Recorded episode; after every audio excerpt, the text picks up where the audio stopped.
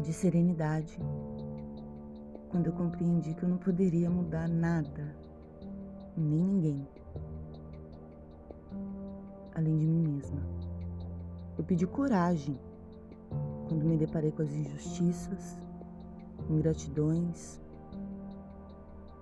sermões, quando eu precisei continuar sangrando. E mesmo assim não olhar para trás. Eu pedi sabedoria quando em momentos de aflição eu realmente não sabia em qual direção ir. E de serenidade me lavei dos males que não pertenciam a mim. De coragem, me fiz gentil em compreender que nem tudo pertencia a mim. De sabedoria, me fiz paciente comigo mesma. E agora, depois de um tempo,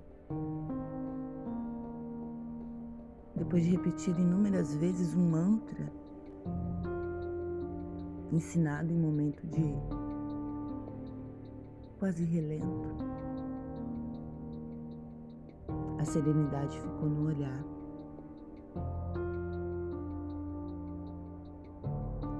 Para me deixar atenta a perceber coisas que antes eu não percebia. A coragem brotou no peito, queimando,